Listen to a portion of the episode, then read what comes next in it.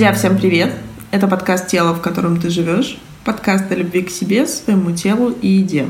Меня зовут Дарина, и сегодня у нас в гостях Екатерина Туркина, психолог, арт-терапевт, специалист по расстановкам по Хеллингеру команды Mental Nutrition. Катюша, привет! Спасибо, что пришла. И всех приветствую, спасибо, что пригласила. Катюш, у нас с тобой сегодня такая интересная тема, впрочем, как и все, но недавно у нас был с тобой прямой эфир на тему отношений с родителями. И, честно говоря, я даже не ожидала, что она найдет такой отклик среди наших подписчиков, среди, возможно, тех, кто слушает наш подкаст. Вообще тема, поскольку мы все-таки говорим больше про женщин, отношения дочки-матери, она не оставляет никого равнодушным потому что у каждого из нас в той или иной степени есть, соответственно, отношения с главными, по сути, первыми фигурами в нашей жизни. И вот сегодня я хочу поговорить с тобой на тему того, насколько сильно на нас влияют эти самые первые значимые люди в нашей жизни. То, что я назвала наш выпуск «Дочки матери», мы не обязательно говорим только о матерях. То же самое а, касается отцов, которые являются первыми мужчинами в жизни девочки и являются главным примером поведения мужчины, будь оно хорошим или плохим, но мы каким-то потрясающим образом, наша психика все это считывает. И вот сегодня мне бы хотелось у тебя спросить, насколько действительно важно это общение в первые годы нашей жизни – и что потом происходит с нами во взрослом возрасте? Давай обсудим эту тему сегодня. Да, тема на самом деле, я считаю, самая главная, потому что все клиенты, которые приходят в терапию ко мне, с каким бы запросом они ни пришли, хочу много зарабатывать, хочу реализоваться, хочу быть успешной в семье, в карьере детей, там, неважно, мы всегда приходим к родителям, к матери и к отцу. Так или иначе, в какую-то сессию мы затрагиваем эту тему, и чаще всего это люди приносят сразу и выдают мне эту информацию в первый час нашего общения. Почему это так происходит? На самом деле наши родители до, скажем так, до 7 лет все, что они говорят, для нас это является некой такой правдой, которую мы не способны даже оспорить. И как раз от родителей зависит то, какими мы вырастаем, вся наша дальнейшая жизнь. И здесь, э, когда подростка или уже взрослого человека родители начинают постоянно дергать и спрашивать, почему у тебя не получается зарабатывать деньги, почему ты не построишь семью, почему ты не заводишь детей. Ну, в общем-то, сразу много вопросов, каких-то требований. И они не могут понять, что, в принципе, ребенок взял ровно столько, сколько они ему дали. И дальше он к сожалению, не может самостоятельно это как-то исправить, ну, скажем так, э, сам в себе э, разобраться без посторонней помощи. Почему так происходит? Ну, мы все так устроены, и с этим, ну, к сожалению, ничего не поделать нам. И здесь мы больше, в большей степени говорим о том, что э, родители должны быть все-таки более-менее сознательными. Мы не можем сказать, что кто-то должен делать так, кто-то должен делать по-другому, но должно быть осознание того, что то, что ты дал ребенку до 7 лет, такой и будет его жизнь.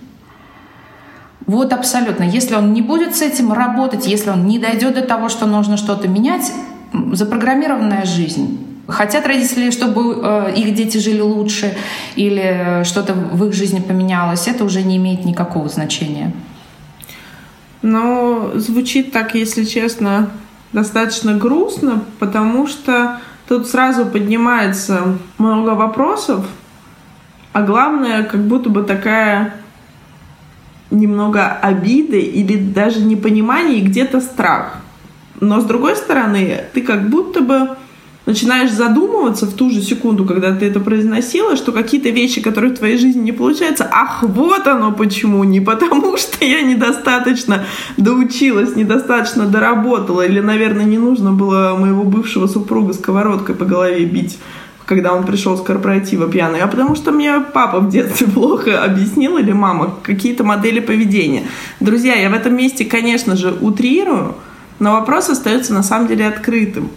То есть Катя, если простым языком, вот допустим, мы с тобой взяли очень такие разные сферы, будь то деньги, будь то отношения с мужчинами, будь то построение семьи, карьера, вера в себя, даже расстройство пищевого поведения, друзья, тоже могу сказать от себя, это мы тоже идем в детство, и синдром так называемой мертвой матери, он очень часто является триггером а, расстройств пищевого поведения, таких как булимия, анорексия – такого формата.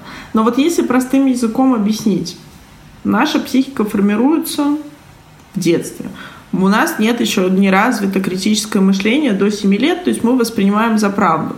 Вот какие моменты я хочу, чтобы мы с тобой говорили и для тех, кто, возможно, находится в терапии или, возможно, раздумывает над тем, чтобы пойти в терапию, хочет какие-то закрыть очевидные вопросы с родителями или, допустим, о них еще не думал.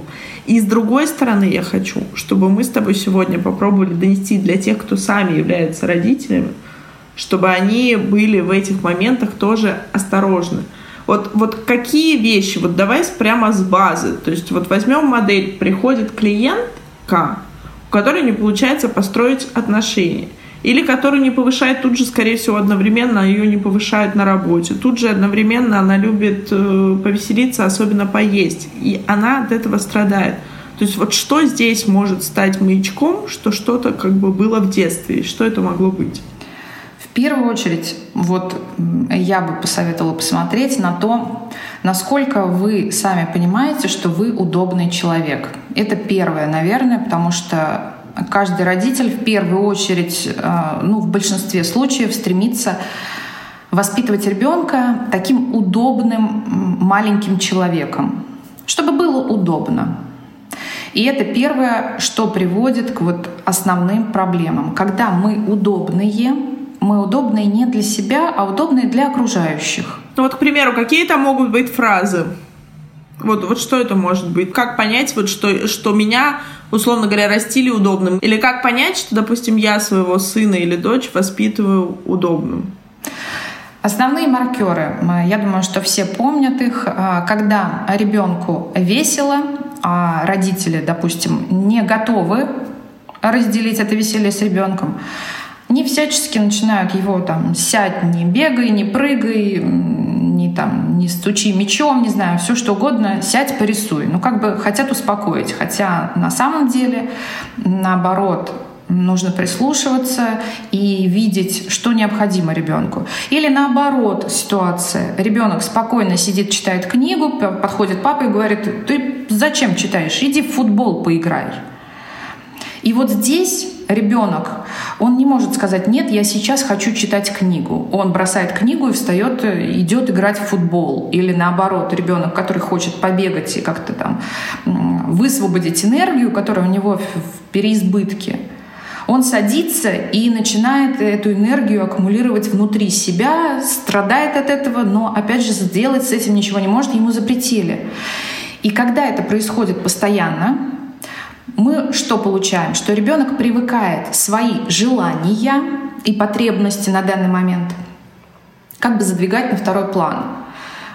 Удовлетворение этих потребностей не является основным для меня же самого.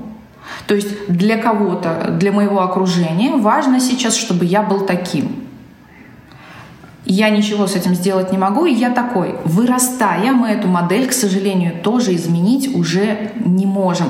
Ну, не, давайте не буду так говорить категорично. Можем, конечно, но это сделать очень сложно. Почему? Потому что мы живем с этим огромную часть своей жизни. И мы поступаем так во всех ситуациях.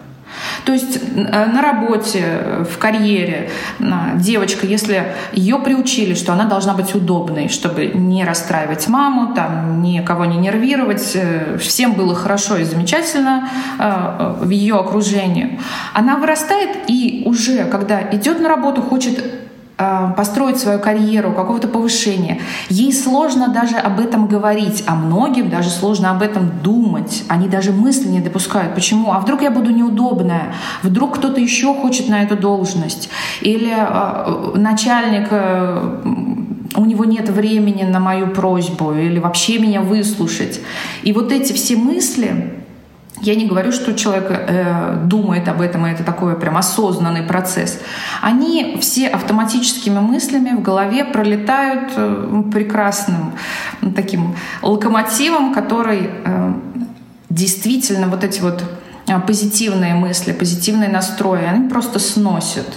И уже никаких стремлений, никакого движения нету, даже энергии на это нету, потому что вдруг я буду для кого-то неудобным в этот момент. То же самое в отношениях. Прекрасно понимаете, что многие женщины терпят все на свете, потому что что? Потому что я должна быть удобной. Это моя основная функция, моя основная задача в жизни. Ну подожди, правильно ли я тебя поняла? Это же все-таки происходит на бессознательном. То есть мы это подкрепляем какими-то другими мыслями, да, которые выдаем, так меня больше любить будут, или я буду себя чувствовать, или я так люблю человека, что я так буду за ним ухаживать, чтобы он там вообще просто был в максимальном комфорте. А на самом деле за этим скрывается, что я должен быть удобной, чтобы что? Чтобы меня любили? То есть просто так меня любить нельзя? Или как, Кать, про что это? либо чтобы меня любили, либо чтобы на меня обратили внимание, либо чтобы меня не наказали. Тут мы не можем отделить, а чаще всего это все вместе. Первое, если ты будешь себя условно, да, сейчас в кавычках, плохо вести, тебя могут наказать. Второй момент. На тебя могут не обращать внимания, игнорировать. И об этом вот сегодня отдельно бы хотела поговорить. Такая тоже сложная тема. И третий момент. Тебя могут не любить. Ты же плохой. Ты ведешь себя не так, как нам нужно. Ты плохой, мы тебя не любим.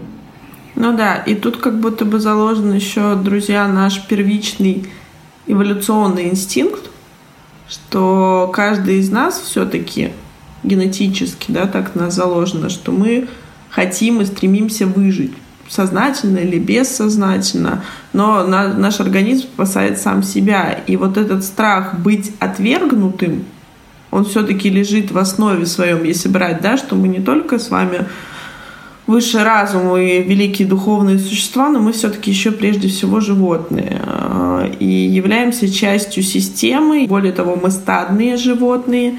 И если мы останемся одни, если брать грубо, да, то мы не выживем. Точно так же, как ребенок в детстве, э, так называемая вот эта теория привязанности, ребенок не может выжить без взрослого без привязанности к матери, без привязанности к отцу, и это действительно для него губительно. И получается, Катя, исходя из твоих слов, то есть вот этот страх, это модель выученное поведение, что чтобы меня любили, чтобы со мной общались, чтобы мной были довольны, меня не наказали, я должен быть таким-то, таким-то, таким-то. Потом во взрослом возрасте забывается, но остаются какие-то вот именно паттерны поведения. Да, абсолютно верно. Все так и происходит, поэтому здесь всем родителям, кто сейчас воспитывает детей, пожалуйста, повнимательнее. Это очень на самом деле важно.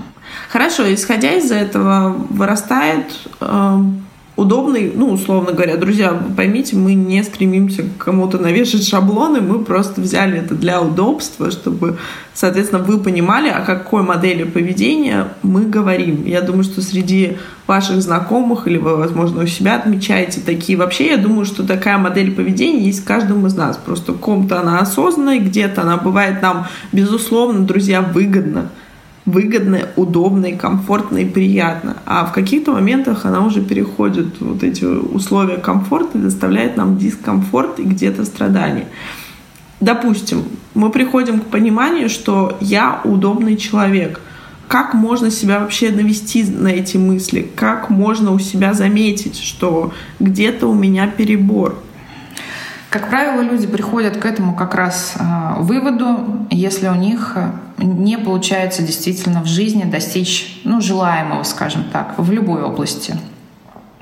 Они понимают, что что-то не так со мной именно.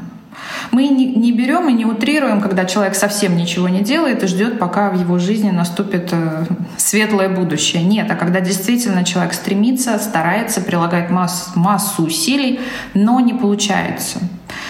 И часто вот таким для меня ярким маркером а, является такая фраза, когда человек говорит, я как будто бы потерял себя. Я как будто бы не понимаю про самого себя. Я какой? Или другая фраза. Я такой разный. Я вот э, с этими людьми такой, с, в этой компании я совсем другой. В такой ситуации я вот веселый, а когда не нужно, я умный, а где-то я там, не знаю, задорный. В общем-то, все в одном. И это тоже говорит о неком таком моменте, когда человек не понимает до конца себя, кто он на самом деле, какой он. Потому что как раз в чем основная проблема этого удобства – мы в какой-то момент теряем себя. Мы перестаем контактировать с собой. И получается, что нарушена связь с самим собой. А поверьте мне, когда нарушена связь, ты не понимаешь, кто ты, идти куда-то, ну, в принципе, очень сложно.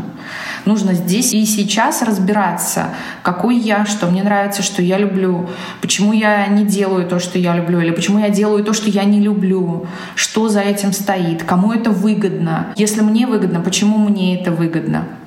И задавая себе такие простые вопросы про свою же жизнь, можно выйти э, в хорошую глубокую рефлексию, когда мы начинаем понимать, что я занимаюсь этим делом не потому, что я это люблю, мне это нравится, там, быть бухгалтером, допустим. Ну, сейчас тоже бухгалтера не принимайте на свой счет, замечательная профессия, без которой мы все не знаю, как бы жили. Да. Но не все это любят. И когда человек работая бухгалтером, не понимает, почему он работает, ему не нравится, он не получает удовольствия от этой работы, но продолжает работать. Здесь единственный вопрос, который вы можете себе задать, почему так происходит. Потому что мне родители сказали пойти в этот институт.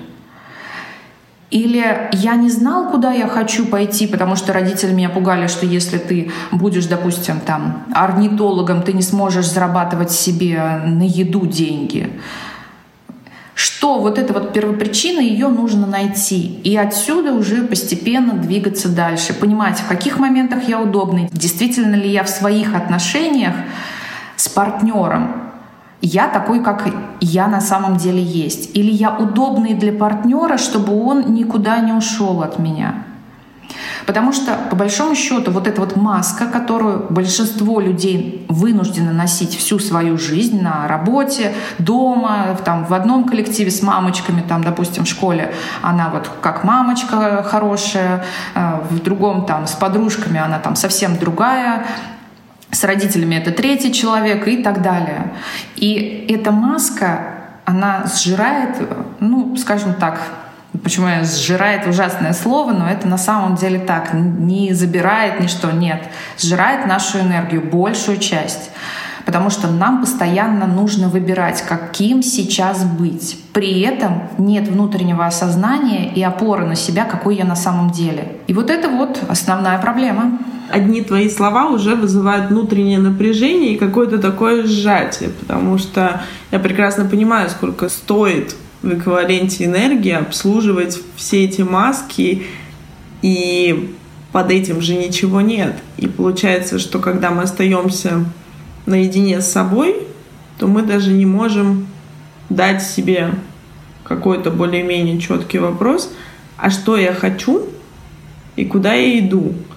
И, друзья, в этом месте я бы порекомендовала вам начать с таких простых вещей с утреннего кофе.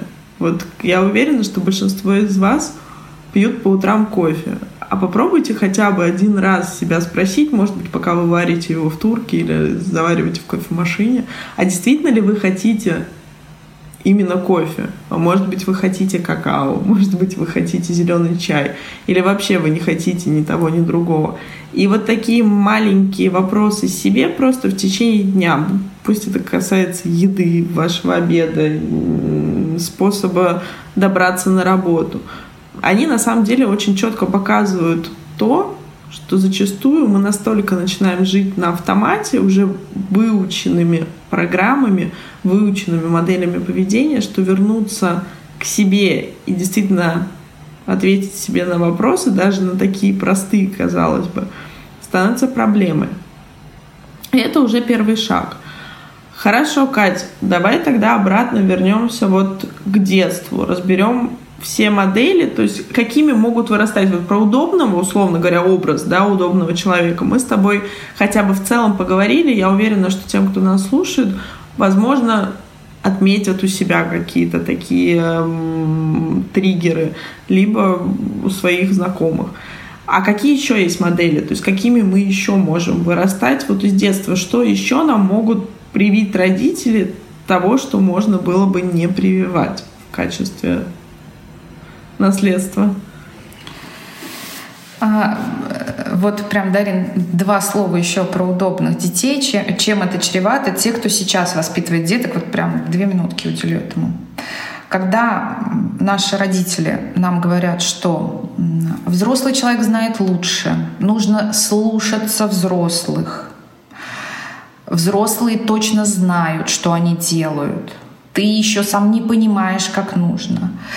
Вот это все транслировать детям я очень всем рекомендую 10 раз подумать. Почему? Потому что огромное количество кейсов, когда после такого воспитания мы говорим о насилии над детьми. Когда ребенок идет за взрослым человеком и потом получает, ну вот скажем, такую травму на всю жизнь, с которой потом даже психологам приходится работать не то что не один месяц, а очень долгое время. Поэтому, пожалуйста, те, кто родителя, повнимательнее. А, следом за словами «взрослый знает лучше» и нельзя доверять э, чужому дяде, поверьте мне, ребенок не сложит это в одно единое целое и никогда для себя не поймет, кому нужно доверять, кому нельзя. Поэтому никаких таких убеждений по поводу того, что ты маленький, ты ничего не понимаешь, ты ничего не знаешь, и все за тебя решат взрослые люди. Поэтому вот это очень важно, очень много. И ты знаешь, я, кстати, не, не связывала так, мы не обсуждали с тобой. Это действительно страшная тема, друзья, это уже такое совсем за гранью, и это откровенное насилие, которым страдает огромное количество, к сожалению, людей и детей в нашей стране. И не вся статистика нам показывается, и не все самые страшные вот в любой жертве, то, что мы обсуждаем с нашей командой, то, что вижу я, что многие об этом молчат. Потому что это стыдно, потому что это та травма, которая болит так, что о ней невозможно даже думать, не то что говорить какому-то другому человеку близкому, то не то что специалисту. И очень часто это приносят клиенты во взрослом возрасте, достаточно взрослом возрасте, иногда уже в таком, имея детей и даже внуков. И они вспоминают это. Сказать, что это накладывает отпечаток на дальнейшую жизнь, ничего не сказать. То есть это об этом действительно страшно думать даже человеку, который в этом никак не участвовал. Поэтому имейте это в виду. Кать, но исходя из этого, я бы все-таки тебя хотела тогда спросить по-другому. Какая идеальная модель взаимоотношений вот можем сузить до дочки матери, либо можем в целом вот отношения в семье, неважно, один родитель, либо два родителя в семье, так называемая полная, неполная семья. А как все-таки должны строиться здоровые отношения, чтобы девочка или мальчик вырос уверенным в себе. Я не говорю про гиперсамоуверенность, я не говорю про нарциссизм, я не говорю про какие-то перекосы, которые также являются болезненными в итоге. Но вот как вырастить здоровую личность, которая может нормально взаимодействовать в социуме, а самое главное, иметь здоровые амбиции, чтобы понимать, что она хочет, и иметь силы на то, чтобы это сделать? Вот, наверное, мой к тебе вопрос был такой.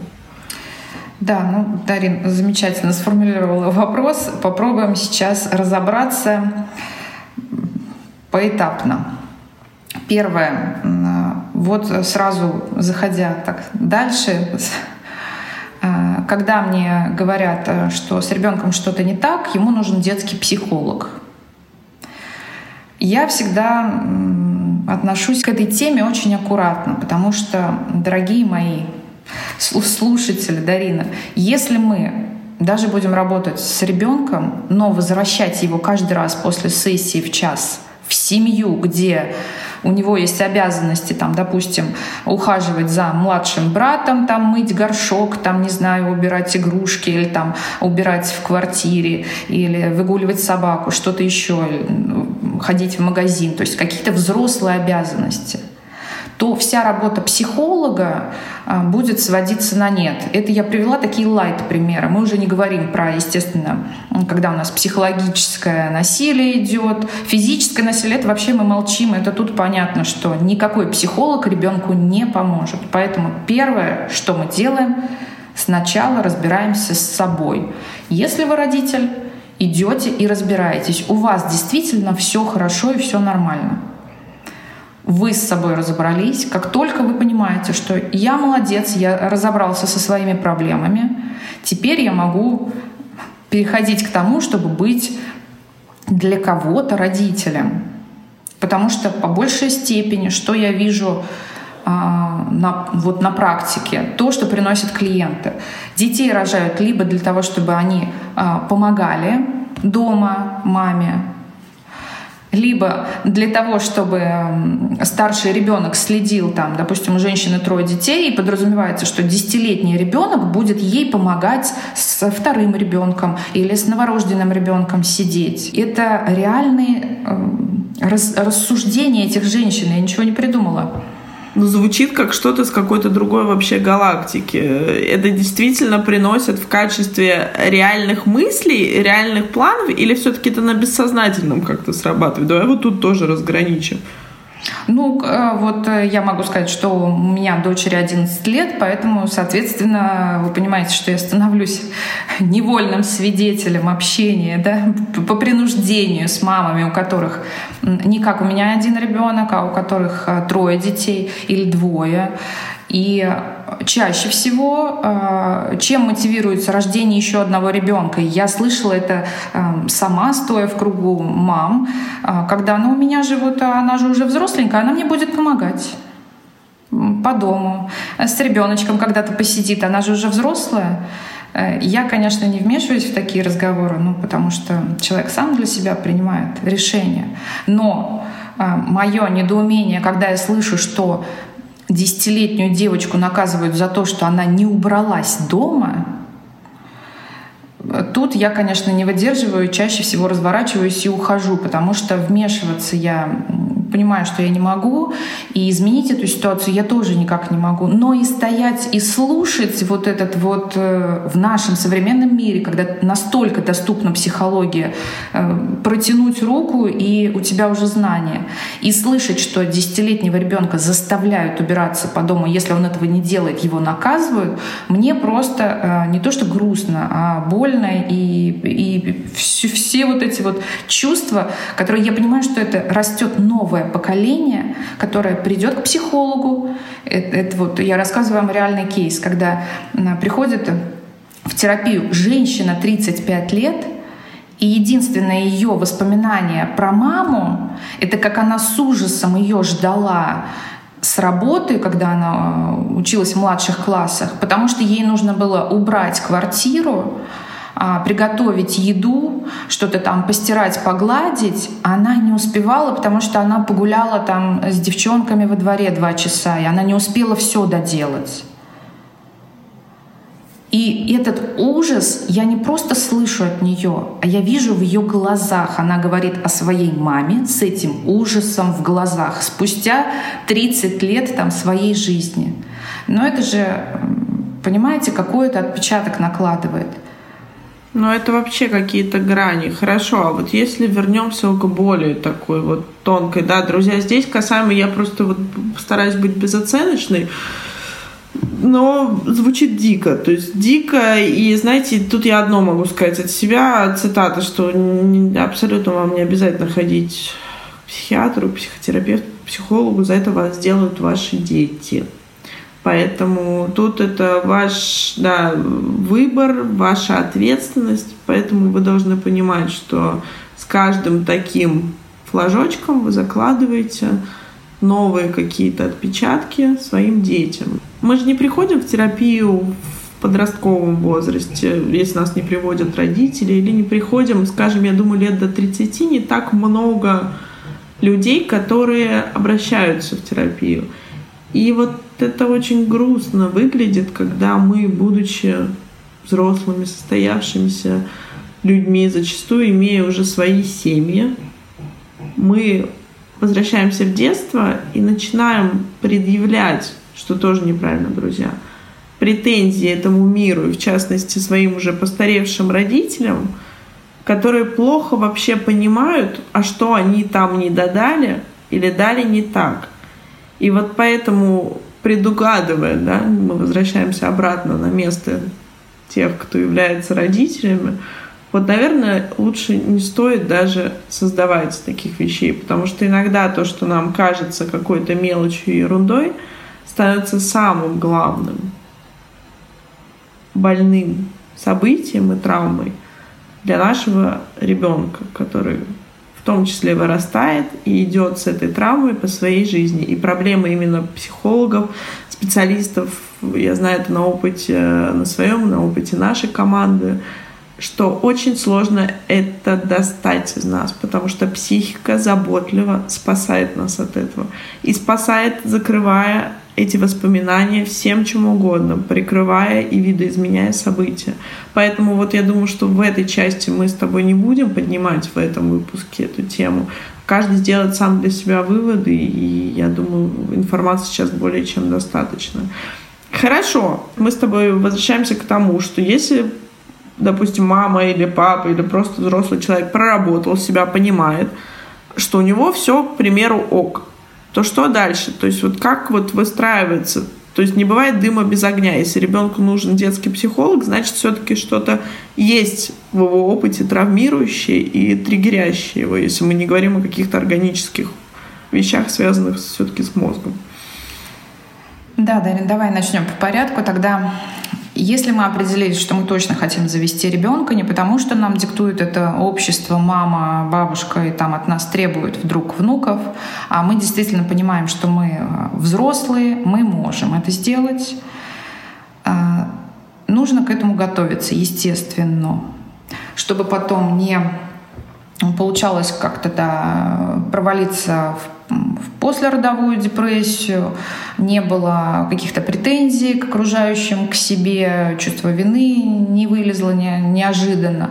Все-таки готовимся к этому моменту, это серьезно, это надолго, и готовим себя морально. После того, как дети появляются на свет, понятно, что жизнь идет своим чередом, и здесь необходимо говорить о том, что нужно всегда понимать, что ребенок — это отдельный человек — самого начала. Да, он нуждается первый год в нашей заботе. Э, безусловно, мы уделяем ему все время. Но он, тем не менее, отдельный человек. Поэтому его потребности, скажем так, с года до трех мы максимально удовлетворяем, максимально любим, вот насколько возможно. Почему? Потому что именно в этот момент у него закладывается вот ощущение этой опоры на себя, когда он опирается на родителя. И если мать или отец находится в каком-то состоянии непонимания, не будем брать совсем уже там какие-то плохие да, вариации на тему, но если что-то идет не так, ребенок до трех лет не получает вот этого вот безусловную безопасность, ощущение того, что я в безопасности, я могу опираться на своих родителей, получать эту безопасность. В дальнейшем ребенок так учится опираться на самого себя. Дальше, когда мы идем, до 7 лет нет критического мышления. Всегда думаем, стоит ли нам при ребенке что-то обсуждать. Все свои проблемы можно решать не через ребенка, а когда вы находитесь одна, один, когда ребенок чем-то другим занят, когда он не слышит и не участвует в этом процессе обсуждений, осуждений, а, там, тревожных каких-то высказываний, агрессии и всего прочего.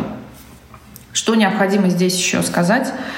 Что до 7 лет все, что происходит с мамой, ребенок транслирует через себя.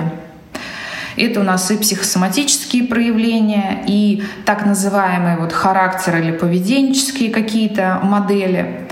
Все, ребенок до 7 лет транслирует э, все мамино. Поэтому здесь тоже э, смотрим, что происходит с вами и что вам ребенок хочет показать через свое поведение, через свое состояние.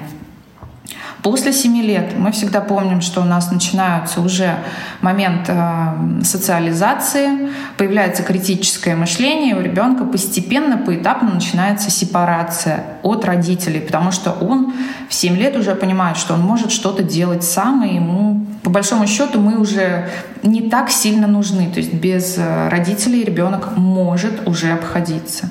И как только начинается эта сепарация первичная, Необходимо понимать и а, гипер опекающие, гипертревожные родители должны здесь себя контролировать и давать ребенку свободу. Для чего? Для того, чтобы он а, в дальнейшем мог что-то делать сам. Хорошо, Катя, тут у меня сразу вопрос. А как вот разграничить, как понять, а я гиперопекающая мать или гипертревожная? Или нет. Ты знаешь, я думаю, что мы сделаем отдельный эфир с тобой э, и эфир и выпуск подкаста про сепарацию, потому что эта тема максимально актуальна. Я знаю сейчас для многих, во всяком случае, читаю ваши вопросы и понимаю, что этот вопрос такой деликатный, много темных в нем пятен. Как понять, что, что сепарация прошла и прошла ли она вообще. Но вот тут, если кратко, как вот где грань между здоровой, нормальной, условно говоря, моделью поведения да, в этом возрасте матери и ребенка, отца и ребенка, и уже как бы гиперопека, которая тоже чревата. Вот смотрите, мы всегда говорим о том, что до трех лет мы максимально принадлежим детям, потому что они нуждаются в нашей заботе, любви, уходе, в общем-то максимально до трех лет. С четырех лет мы уже должны понимать, что ребенок, в принципе, он может сам позаниматься своими делами, и у него должно быть на это возможность, должна быть, и должно быть на это время, когда он занимается сам с собой своими делами. Неважно, размазывает он краску вам по стенам или там высыпает э, макароны на пол, не, это его уже там занятие. Мы сюда не подключаемся. Вот как только у ребенка появилось свое время на свои игры и занятия, у мамы должно появиться время на свои занятия. Соответственно, к 7 годам, когда ребенок уже готовится идти в школу, начинается социализация такая Мама должна понимать, что если я 24 на 7 думаю про ребенка и живу его жизнью, что он там кушает, выскочил ли у него прыщик, зачесалось, чихнул, кашлянул, поучил уроки, почитал книжку или не почитал, или какой он мультик там смотрит, и в эту ли он машинку играет. Вот в этом случае нужно себе сказать, «Э, я действительно сейчас э, делаю хорошо ребенку, а я в этот момент вообще где? Потому что мамы как превращаются в гиперопекающих и гиперконтролирующих. Понятно, что из своих комплексов мы сейчас не будем туда уходить. Но когда мать полностью растворяется в ребенке, не оставляя ему его пространство, вот здесь мы уже должны э, бить в колокола, звонить во все звоночки и сами себе э, давать оценку. Это ненормально. Поэтому здесь всегда у ребенка свое время и у меня свое время на свои дела, не касаемо ребенка. Ну да, и тут же как будто бы вот эта гиперопека, с одной стороны, это из большой любви, а с другой стороны, это всегда вызывает, возможно, позже, Возможно, в подростковом возрасте, да, когда это, в принципе, самый тяжелый кризис в жизни каждого человека, это наш пубертат и все, что из него вытекает. А дальше во взрослом возрасте это же может быть как так называемая боязнь близости, да, избегающий тип личности, который не может построить близких отношений, ну, потому что его в детстве уже как будто бы задушили этой любовью. Либо другой, который постоянно ищет в себе какой-то костыль, на который можно опереться и идти с ним вот, собственно, до гроба жизни. И очень зачастую, друзья, страшно и грустно наблюдать то, как, эм, по сути, расходятся два человека, и один принимает это каким-то спокойствием, благодарностью и идет дальше, а второй человек не может оправиться. И это тоже бывает такая глубокая травма, с которой действительно, как правильно говоришь ты, можно работать не месяц, не два, а годами, и это процесс, и процесс достаточно болезненный. Опять же, который идет, вот, как ты говоришь, из детства. Хорошо, с гиперопекой, допустим, понятно. А дальше как? Вот ребенок взрослеет, а, дальше мы подходим к моменту пубертата. То есть вот тут что? Тут же самое веселье. Тут чудесно, тут чудесно и замечательно. И здесь а, вот э, такой маркер тоже для родителей, когда вы понимаете, что ваш ребенок вас обесценивает, ну, такими фразами там «мама, ты ничего не понимаешь» или «боже мой, мама, ты что, из прошлого века». Ну, может и сказать, что там какие-то не сильно ругательные слова, ну, там «глупо» или «дура», там, ну, что-то такое в порыве какого-то. Опять же, мы понимаем, что там гормоны идут не из-за того, что он реально считает, что вы дура. Ну, а может быть и так. Ну, почему и нет? У всех раз, разное восприятие этой жизни. И вот в этот момент вместо того, чтобы закатывать ребенку скандал, истерику, истерику и, или там раздавать подзатыльники, закрывать дома или лишать гаджетов. Вместо этого надо налить себе чашечку чая, кофе, какао, что вы там хотите, когда вы уже определились, и сказать себе «я хорошая мать». Потому что мой ребенок отдельный человек с отдельным мнением. Это как про, про гиперопеку. Вот в этом случае мне такое пришло метафора. Это как хвостик УИА, понимаешь? Вот этот ребенок для мамы. Э, она прицепила его к себе и, и довольная. А потом для того, чтобы этому хвостику существовать дальше, ему тоже к кому-то надо прицепиться. И поэтому здесь мы всегда должны помнить, что ребенок это не аппендицит, не нарост, не, не какой-то там отросток, не хвост и не что-то еще. Это отдельный человек с самого начала, и до 18 лет. После 18 лет это в два раза и еще более отдельный человек, взрослый.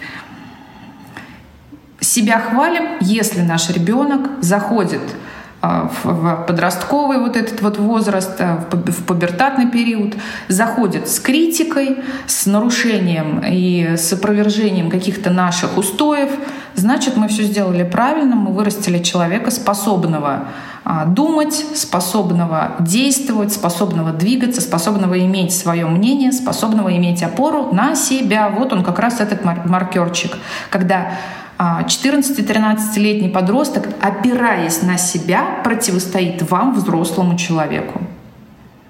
И все. У кого так, себе молодцы, можете выдать похвальную какую-нибудь, не знаю, там, что для вас будет э, похвалой и наградой.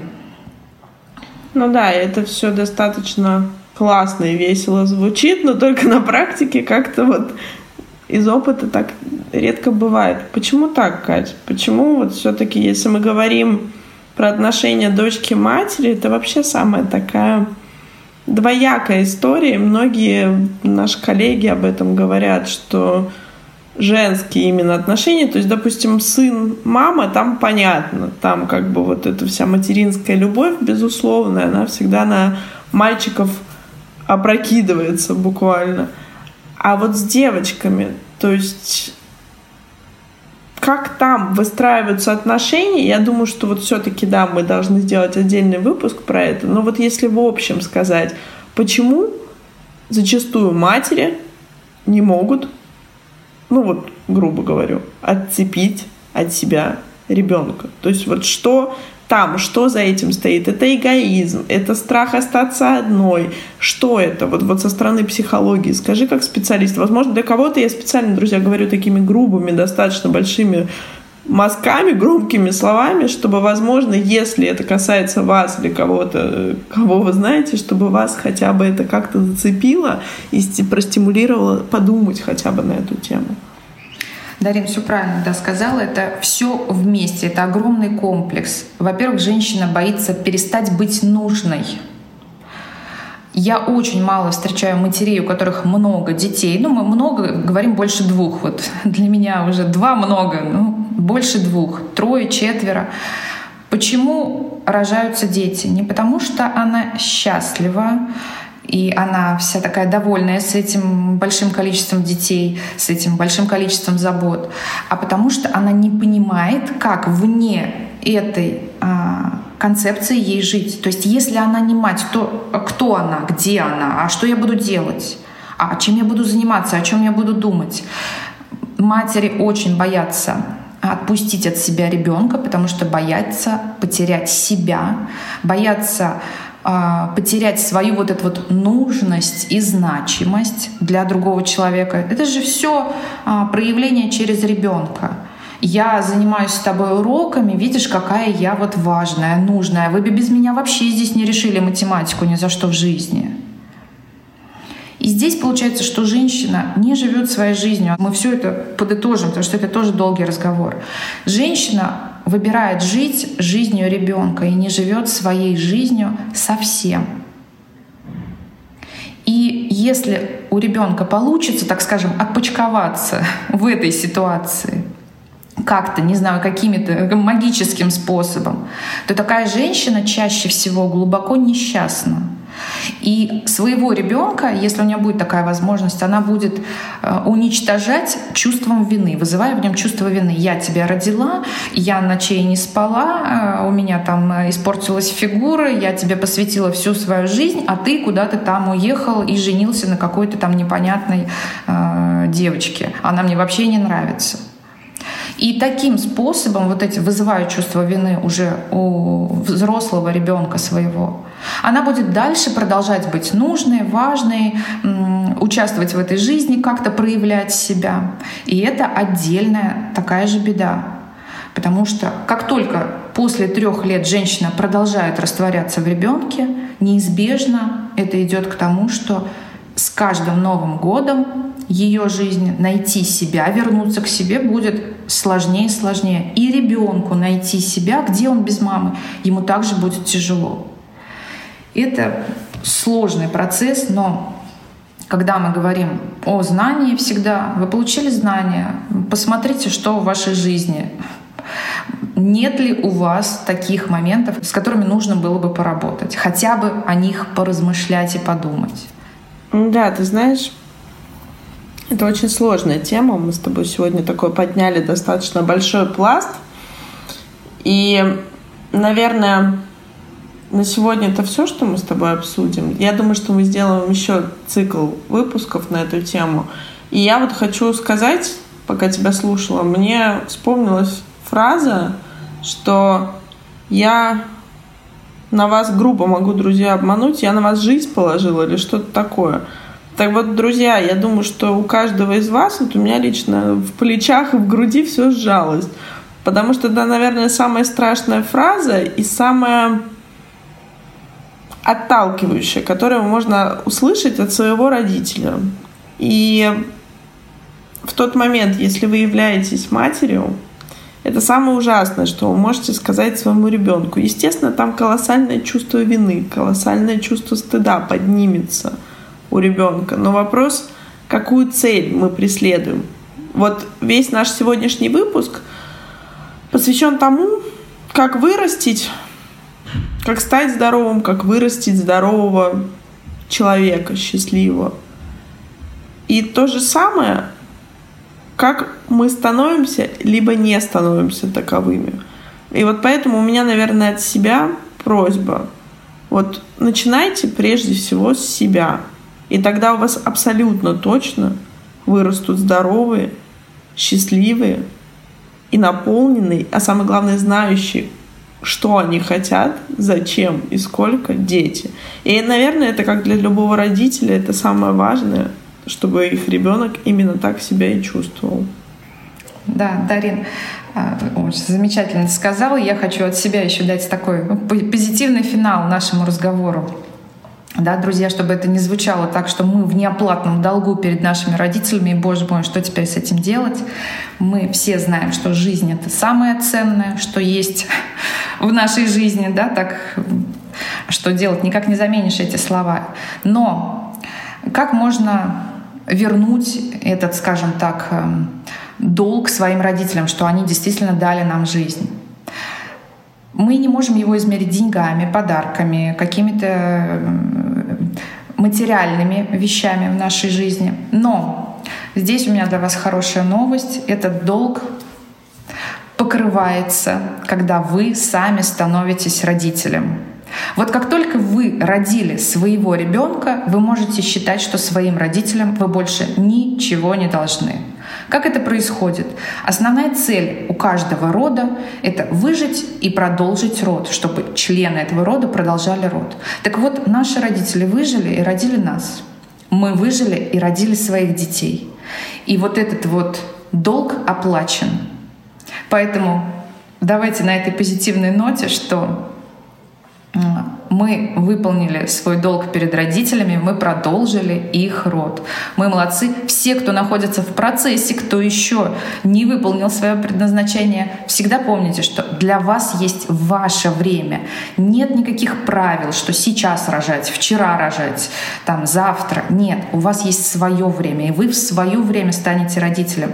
И здорово, если вы станете таким осознанным родителем, который сможет вырастить ребенка, который в 18 лет будет взрослым, здоровым физически, ментально, счастливым и, и заниматься своим любимым делом, жить жизнь, о которой он мечтал и которой он хочет жить. И на этой позитивной ноте вот давайте будем к этому стремиться, к какому-то счастливому, светлому будущему, потому что мы можем на это повлиять прямо сейчас.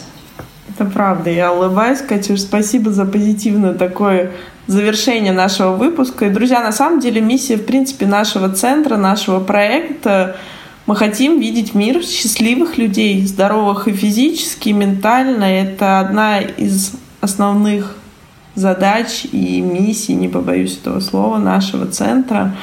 Спасибо за то, что вы были с нами. Задавайте ваши вопросы. Я напомню, что всегда Свой вопрос вы можете задать в нашем центре. Э, подписывайтесь на нас в социальных сетях. И напоминаю, что к любому специалисту нашего центра можно записаться на консультацию на сайте Mental Nutrition. Все ссылочки в описании к подкасту. Сегодня с нами была Екатерина Туркина, психолог, релиф-терапевт, специалист по расстановкам по хиллингеру команды Mental Nutrition. Катюш, еще раз спасибо, что пришла. И до новых встреч. Спасибо, что пригласила. Всем до новых встреч. Всем хорошего дня, вечера, вашего времени суток. Все, друзья, всем пока-пока. До новых встреч.